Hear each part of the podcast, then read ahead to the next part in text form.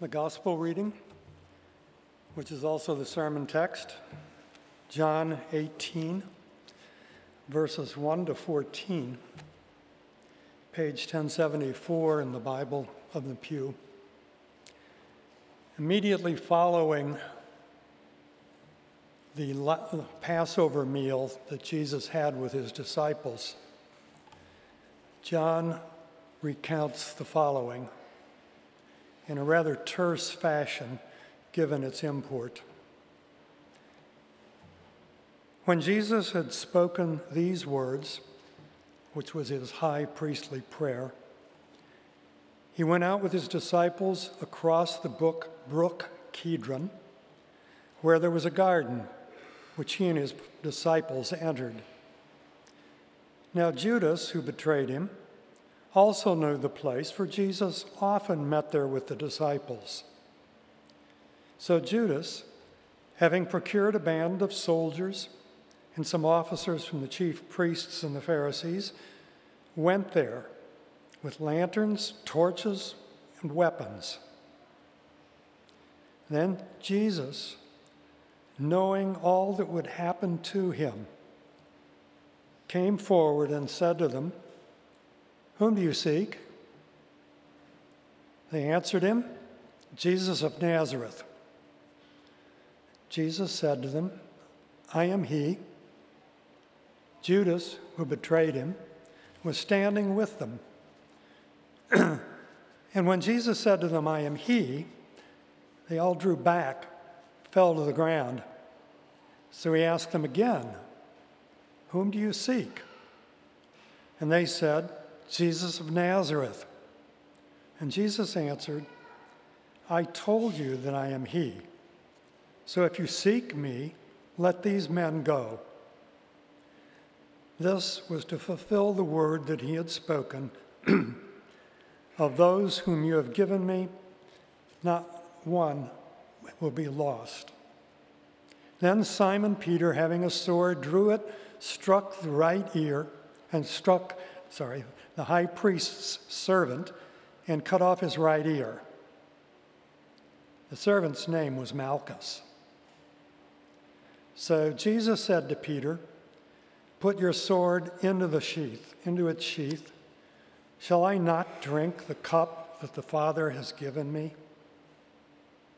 So the band of soldiers and their captain and the officers of the Jews arrested Jesus and bound him.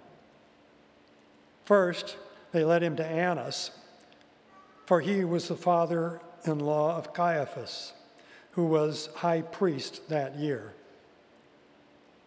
It was Caiaphas who had advised the Jews that it would be expedient that one man should die for the people. Simon Peter followed. Oh, that's it.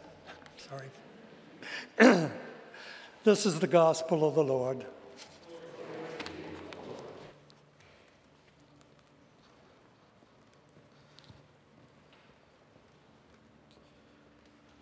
Thank you, Brad.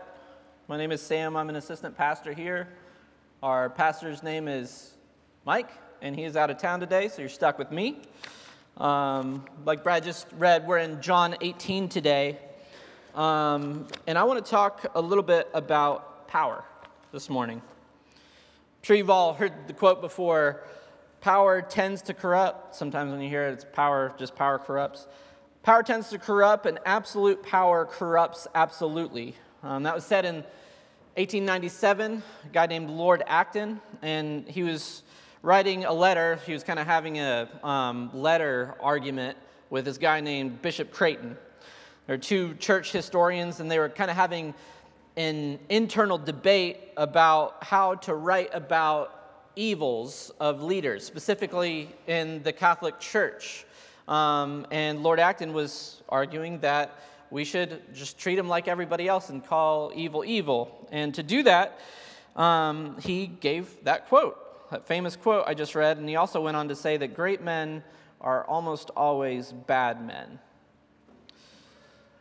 And uh, I, I think in making that point, he was using an argument about power that kind of assumes that power in itself inherently is, is bad It's corruptive, it's corrosive.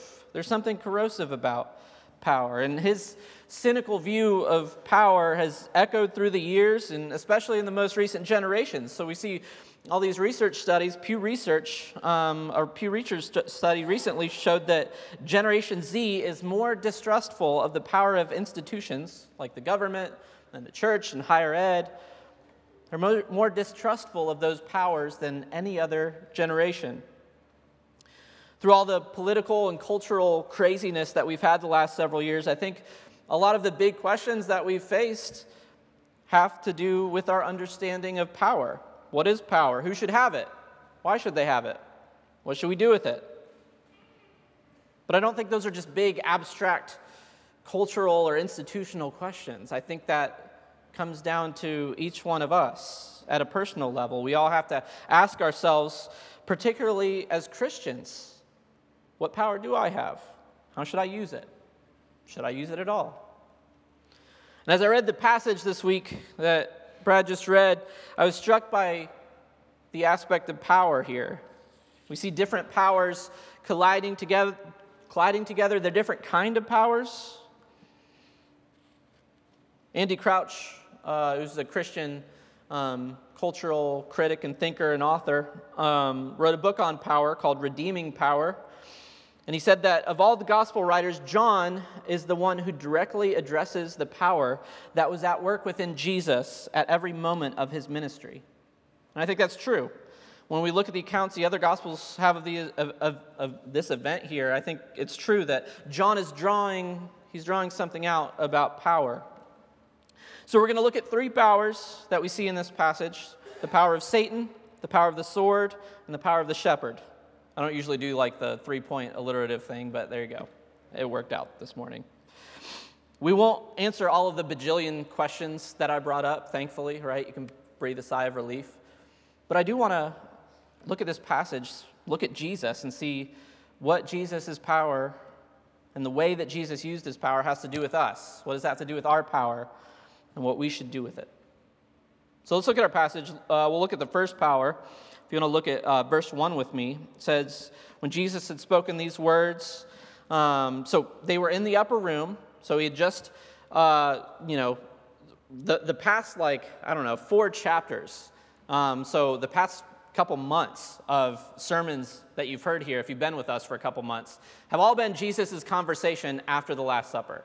So it's been a lot of words, but not a lot of action has actually happened. This is actually the next action passage after the Last Supper. And it was at the Last Supper that we found out that Judas was going to betray Jesus.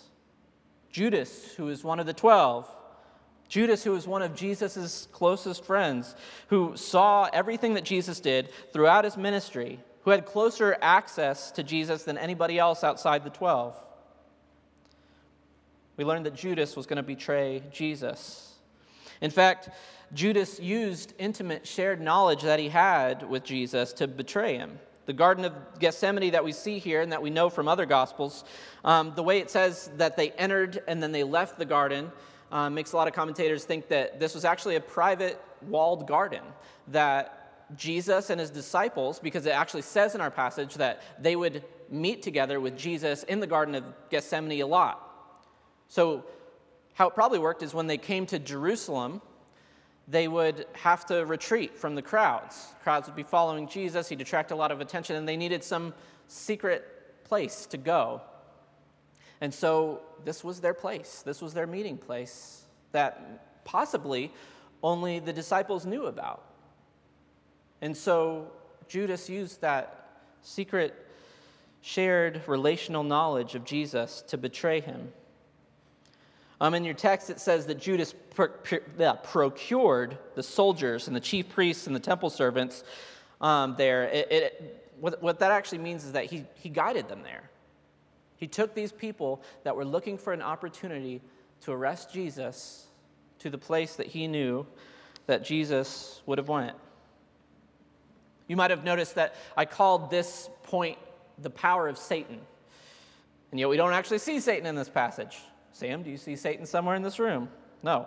Um, John, the reason I say that, the reason I say that there's the, we're seeing the power of Satan here, is that John had taken pains throughout the gospel, throughout his writing, to show that Judas was aligned with Satan, to show that the presence of Judas in the garden is actually also the presence of Satan. So let me read this. This was from, you'll remember this from maybe a couple months ago, um, John 13 with the Last Supper.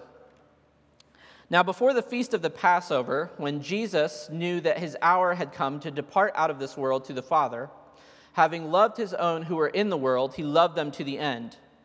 During supper, when the devil had already put it into the heart of Judas Iscariot to betray him, Jesus, knowing that the Father had given all things into his hands, and that he had come from God and was going back to God, Jesus arose from supper. Going fast forwarding in that passage a little bit. Jesus said, The one who dipped the bread into the wine and ate it is the one who will betray him. So then it says, After he had taken the morsel, Satan entered into Judas. And then Jesus said, What you are going to do, do quickly. So after receiving the morsel of bread, he immediately went out, and it was night. then that's when Jesus speaks all of the words that we've heard um, over the last couple months. And then now we find ourselves in the Garden of Gethsemane, with Judas leading the chief priests and the Romans there. Satan enters Judas. What does that mean? Um, let's talk about that for a second. Uh, as a little aside, I want to say what I don't think it means. I don't think that means that Judas gets off the hook here, or that John is letting Judas off the hook here. Because you could say that, oh, the devil put it into his mind and then the devil entered him. So it wasn't actually Judas doing these things. Um, but I think throughout the Gospels, we see inklings of, um, you know, just kind of indications that Ju- there's something wrong in Judas's heart before this. There's something, some part of Judas that doesn't love Jesus before that. Uh, we found out earlier that um, Judas was stealing money from the fund that Jesus and the disciples used. Um, earlier in John, I think it's John 6, Jesus says that um, he's talking about the 12 disciples, and he says, But one of you is a devil or the devil, depending on how it's translated. So we already see some of these indications before.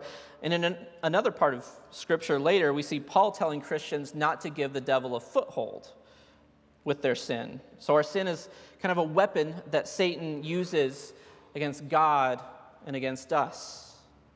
So Satan entered into Judas, but it doesn't seem like a situation where we're dealing with like just Satan and Judas's body from there on out, but that Judas by his own wickedness had left space in his heart for Satan.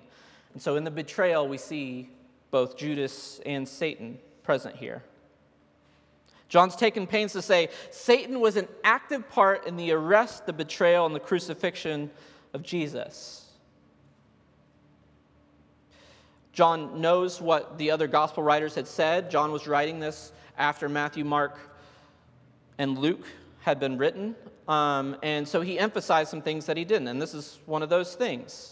John is making clear that it was not just a human power that was coming against Jesus, it was a cosmic power, a satanic power that was being used and waged in a battle against Jesus in this garden. And it's a battle that started in the first garden, the very first garden, where God made the garden and Adam and Eve by the word of his power, and he gave them all the power to um, name the plants and live in the garden and nurture it and make things in it and fill it. And then Satan put it into their minds that it was not enough power. And they believed him, and mankind fell. And ever since then, Satan had been at work in the world to turn us away from God, attempting to destroy what God had made. So Satan uses his power to collude with one of Jesus' best friends. And in doing so, he brings another power against Jesus. So that was the first power, that was um, the power of Satan. Let's look at the second power here the power of the sword. So the chief priests, who are like, you know, the, some of the authorities in the temple, had been looking for a time to capture Jesus, but they were worried about an uprising. They were worried about crowd getting together and saying, hey, we like Jesus. We don't want you to arrest him. Um, and that's why this arrest happens the way it does. The Jewish leaders talked to the Romans, who also did not want an uprising. And so the Romans, as it says in your text, sent a band of soldiers. Um, and a band uh, at full strength was 600 soldiers. We don't know if it was all 600 there, but we can um, pretty safely assume that there were hundreds of soldiers coming to arrest Jesus, along with some of the officers of the temple. I mean, so picture that. That's, it's, it's actually kind of a, a, a crazy, uh, crazy imagery that John gives us here. Um, because there's hundreds of soldiers, there's temple officers strapped with swords, bearing torches and lanterns to arrest one guy that was only surrounded by 11 other guys, most of whom were fishermen. Of course, they did this to prevent any chance of an uprising, but you know, you're bringing hundreds of soldiers, the best trained soldiers in the world, against Jesus and some fishermen. That's a crazy show of force and power. The power of the Roman Empire and the power of the religious establishment coming against Jesus with weapons and swords. It's college football season. I'm an Ohio State fan. Um, I'm not like a super crazy one. So some of the Buckeye, you know, some of the, you know, kind of crazier Buckeyes might not claim me. Um, but even as a, you know, kind of lightweight Ohio State fan, I know one thing, and that's that I am not supposed to like Michigan. Sorry, where's Jason? Sorry, Jason.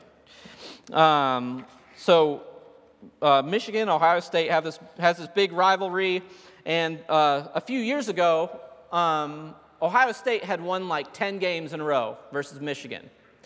And there was this viral photo that came out of the Michigan defensive room in their like, you know, in their uh, facilities. And across the wall in the Michigan defensive room was the phrase, solve your problems with aggression. Solve your problems with aggression. And of course, I and other Ohio State fans made fun of this. Like, aren't you sure you don't want to like solve your problems with like better recruiting or coaching or game planning or something like that? Because that's how we were beating them. But that's kind of the human default, isn't it? Let's solve our problems with aggression. It's kind of the human default for thinking about how to use power. That's the way that many prominent sociologists and political philosophers have thought about power. This is a Friedrich Nietzsche. My idea is that every specific body strives to become master over all space and to extend its force, its will of power, and to thrust back all that resists its extension. But it continually encounters similar efforts on the part of other bodies and ends by coming to an arrangement with those of them that are sufficiently related to it. Thus, they conspire together for power, and the process goes on and on. So, in other words, Everyone in this struggle is in this struggle to like completely dominate everybody else with their power. And any cooperation that you see between people is really just conditional and it's temporary and it's ultimately about domination. Sociologist C. Wright Mills said, All politics is a struggle for power, and the ultimate kind of power is violence the sword. So we have Jesus who looks like a threat to those powers, to Satan, to the Roman Empire, to the Jewish authorities. so they bring all of their power against Jesus. We need to dominate this guy. And while we're still talking about the power of the sword, let's look at Peter.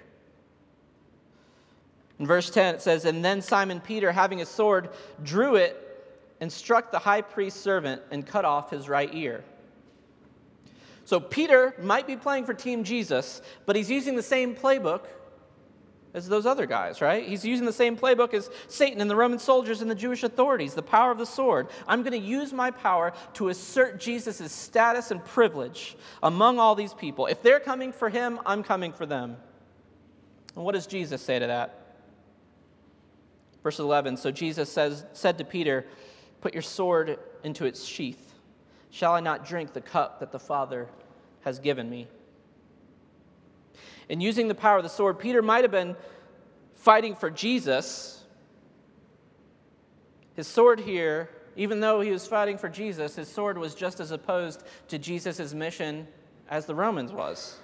In fact, you could even say that Peter's sword is the biggest threat in the garden to Jesus' mission. Why is that? That leads us to our third power the power of the shepherd. So, hundreds of soldiers with the Jewish authorities and Judas with Satan march into the garden with torches and lanterns and weapons. And don't miss the fact that this was in the dark of night. Um, Pastor Mike has, throughout the Gospel of John, been really good at reminding us how important the themes of dark and light are in the Gospel of John. Luke records Jesus saying this to this group of enemies. He says, Jesus says, This is your hour and the power of darkness.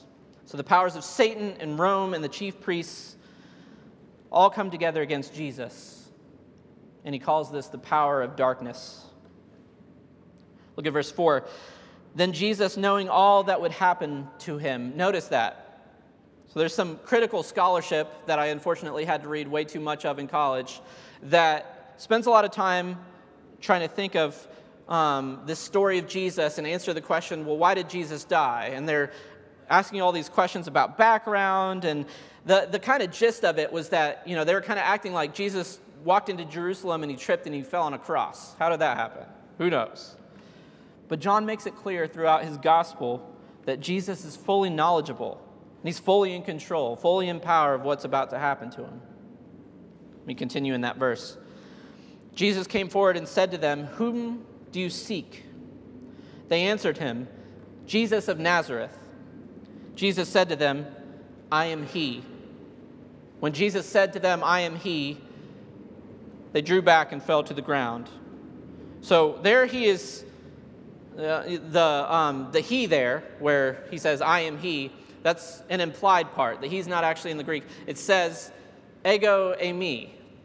You may remember from us talking about this before that that's I am. We, we've seen this throughout the Gospel of John where Jesus uses these I am statements to, as a claim to divinity, as a way of identifying himself with the very God, Yahweh, of the Old Testament because um, in you know, Moses in Exodus 3, uh, God says to Moses, I am who I am. This is what you are to say to the Israelites I am has sent me to you. It's connected to God's name of Yahweh. And so there are in- instances in John where Jesus is very obviously saying, I am, and he's identifying himself with the Lord. Like in John 8, where Jesus says, Before Abraham was, I am. There's no other way you can interpret that sentence than that's what Jesus is doing. He's saying, I am God. However, there's also just some like normal ways that this is used in the Gospel of John, where it's saying, like, I am hungry, I want a sandwich. And so, you know, it's, it's kind of a, an argument between people who are studying this to say, well, is Jesus really claiming he's God here, or is he not? Right? Like trying to figure out what exactly Jesus is saying.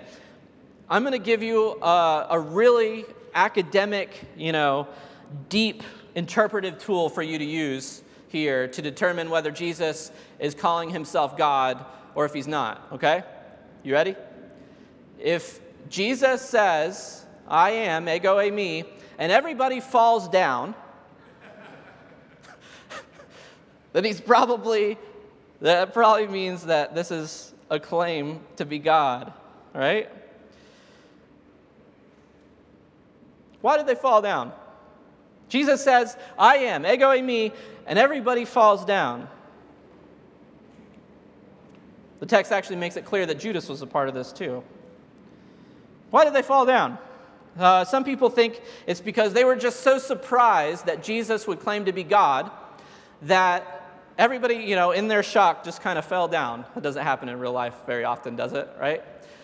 But there were also Roman soldiers with them who didn't, wouldn't care, you know, they, they would be bored by Jesus saying this. They might have chuckled at Jesus saying this. They didn't, you know, that, that, that theological thing from the Hebrew and the Old Testament, that, that wouldn't have fazed them at all. So why, why did this large group of people, Roman soldiers, officers of the chief priest, Judas, and Satan with Judas, why did they all fall down?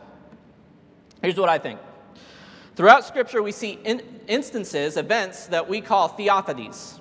Theophanies. And the, a theophany is like a special appearance, a special revelation of God to people in a way that they can feel or see. And the most frequent response to a theophany in the Bible is hitting the deck, falling down, hitting the ground.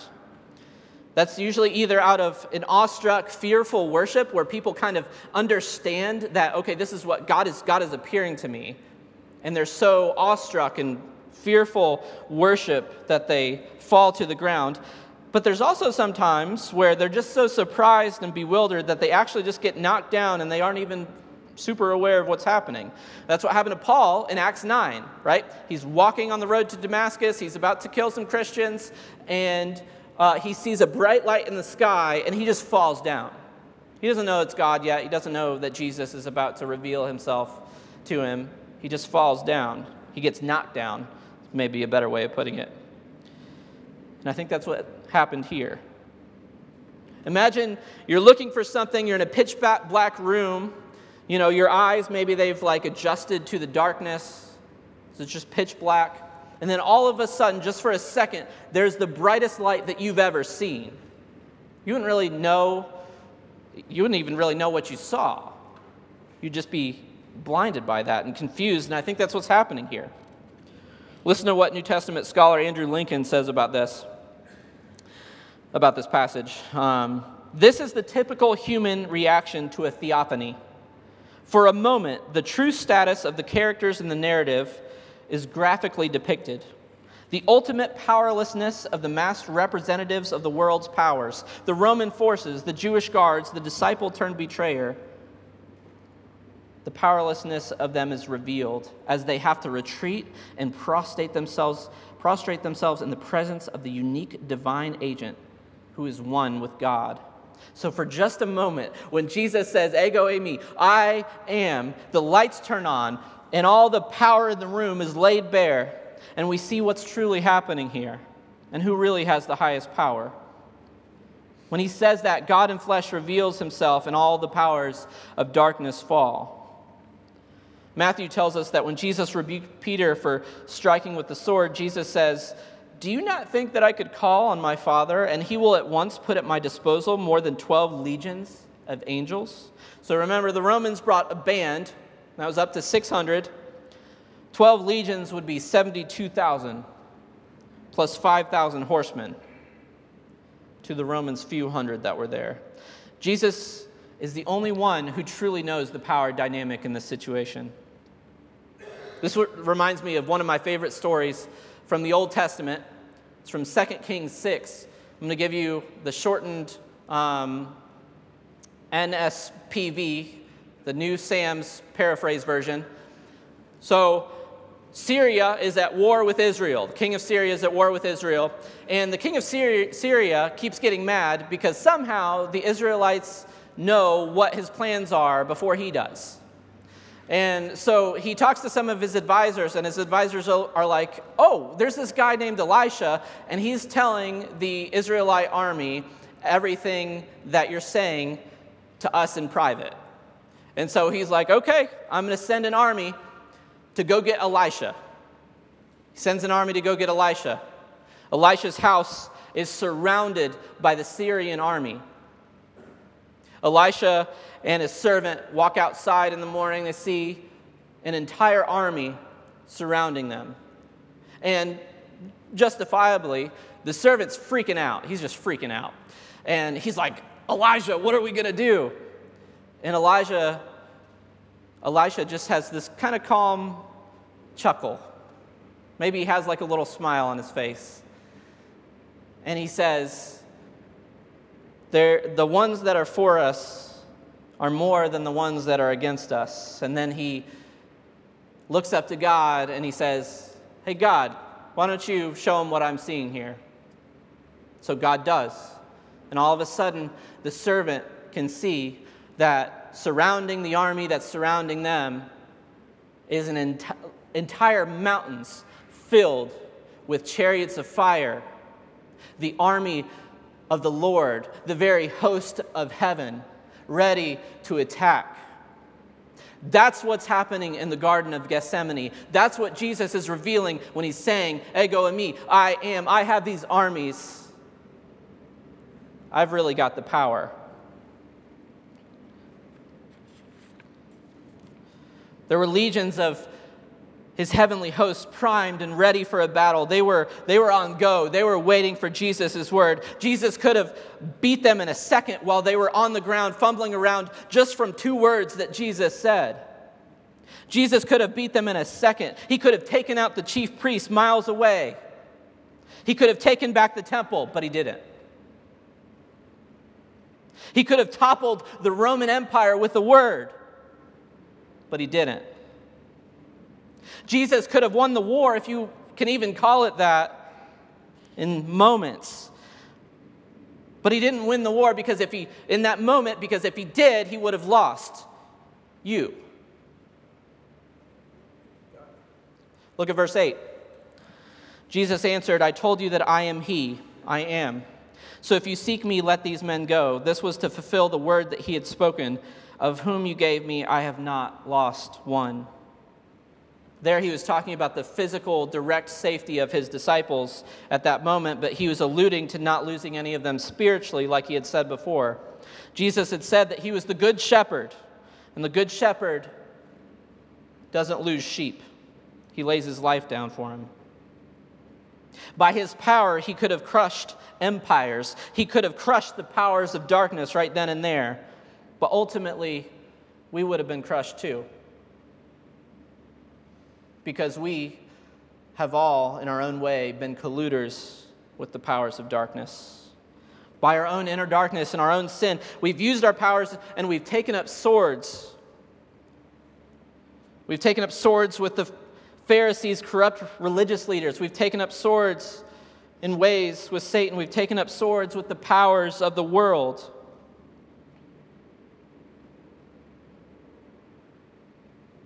And the punishment for that is to have the power of the crushing wrath of God come down on us. And so the only answer to that for a God who loves us is to come down himself with the full power of divinity and to use that power not by a sword, but by laying his life down, submitting to being bound up and arrested in our passage so he could take on the punishment for our sins. He's the only one that can do that. Remember that in John 10, when Jesus says he's the good shepherd, he also said, No one takes my life from me, but I lay it down of my own accord. I have the power to lay it down, and I have the power to take it up again. So, all that to say, after thinking, seeing those different powers in our passage, what does that show us about power? On an individual level, on a whole capital C church level, what do we do with power? Do we use it to dominate society? To bend the world to the whim of what we think the laws should be based on the gospel? Do we take the world by force? Unfortunately, that's what some Christians in the church before have done time and time again. There's obvious examples in church history of that. And we still have problems in the church with that today. And on a personal level today, I want to I want to claim my full status and privileges and I want to dominate with my power. But from our passage and Jesus' response to Peter and giving himself up instead of using his power to win and to dominate, I think this question, the answer to this question has to be no. It's not how we use power. But maybe the harder question is well, what do we do with it? Do we just lay our power down? Do we just not use it and give it up? That's also been an answer that some Christians have taken through the years to the question of power. And a lot of times when I've seen this text written about or preached, it's that Jesus is laying his power down. And I don't think that's, I think it's close. I don't think that's precisely what Jesus is doing here. He tells us that he never lays his power down. He always has the power of the living, being the living God, but what he laid down was his claim to his status and his privileges from it. Look at Philippians 2, um, or let me just read this part of Philippians 2 with me. Philippians 2, Paul says that Jesus was in the form of God, but he didn't count equality with God as a thing to be grasped. But he emptied himself, taking the form of a servant. When Jesus does that, when Jesus takes the form of the servant, he isn't emptying himself of being fully God. He's, he's still God. Some, some Christians um, or some, some people have taken this and thinking about this passage, they've seen that word kenosis, which is the word for emptying there, and they're saying, well, God has, you know, Jesus has emptied himself of his divinity or his divine attributes. That's not what Jesus does. What he does is he doesn't count equality with God as a thing to be grasped. He doesn't take all of the status and privilege that comes with being God himself, but instead he lays his life down for us. He lays his life down for us. What we do with our power is not, definitely not, use it for the domination of others.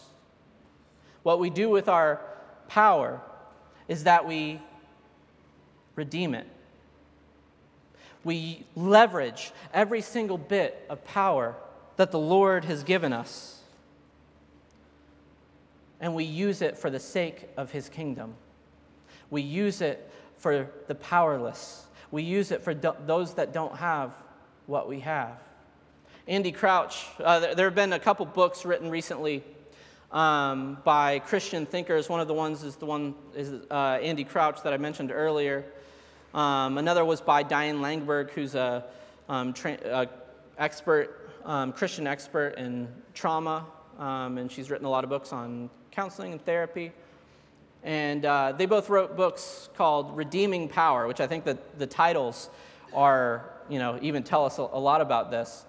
Um, but Andy Crouch, in his, in his book, he wrote that uh, power is really just making things. It's the ability that God's given us to make things, and it was intended in the beginning for flourishing, that we could make things and that we could use our power in ways that create flourishing.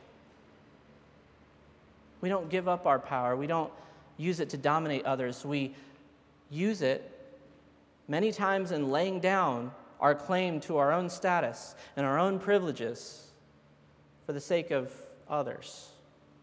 In the New Testament, uh, what we see a lot of times when they're writing about power um, and they're kind of addressing like how do we as christians use power what, are, what are we supposed to be doing a lot of times what we see is when they have to when, when paul and peter and the apostles have to call out pe- people for using their power unwisely or sinfully usually what they do is that you know they don't say hey you, you've broken the jesus revised statute 21-3a right they don't do that what they do is they say Look at Jesus. Look at the way that he used power. Look at the way that he was our servant and washed our feet. Look at the way that he submitted himself to be bound and arrested.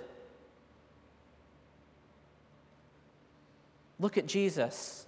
You're not living like that. You, you, you, need to, you need to look at Jesus and reshape how you think about your own power. And so we see, like in Corinthians, where when Paul's writing to the Corinthians and there's um, a brother in Christ that's suing another brother in Christ. Paul says, Look at Jesus. Wouldn't you rather be defrauded? Wouldn't you rather lay down your claim to your own status and privileges and use your power to show what love in the church really looks like? Or when they're taking the Lord's Supper and the people that are rich are able to get off work and they come and they get drunk and they eat a bunch of food and they're full, and then there's nothing for the poorer brothers and sisters in Christ who weren't able to get there in time. And so they have nothing. Paul says, Look at Jesus. Wouldn't you rather drop your claim to status and privilege and instead use your power to show the world what unity in Christ looks like? Brothers and sisters, we all have we might not all have the same amount of power, the same types of power, but we have relationships. We have money, we have possessions, we have connections, we have education. We, we have all of these ways. We, we, you might not think of yourself as a powerful person, right? But we have all of these ways that God has given us power for the flourishing of our body and of St. Louis. And so I just want to challenge you this morning to look at Jesus.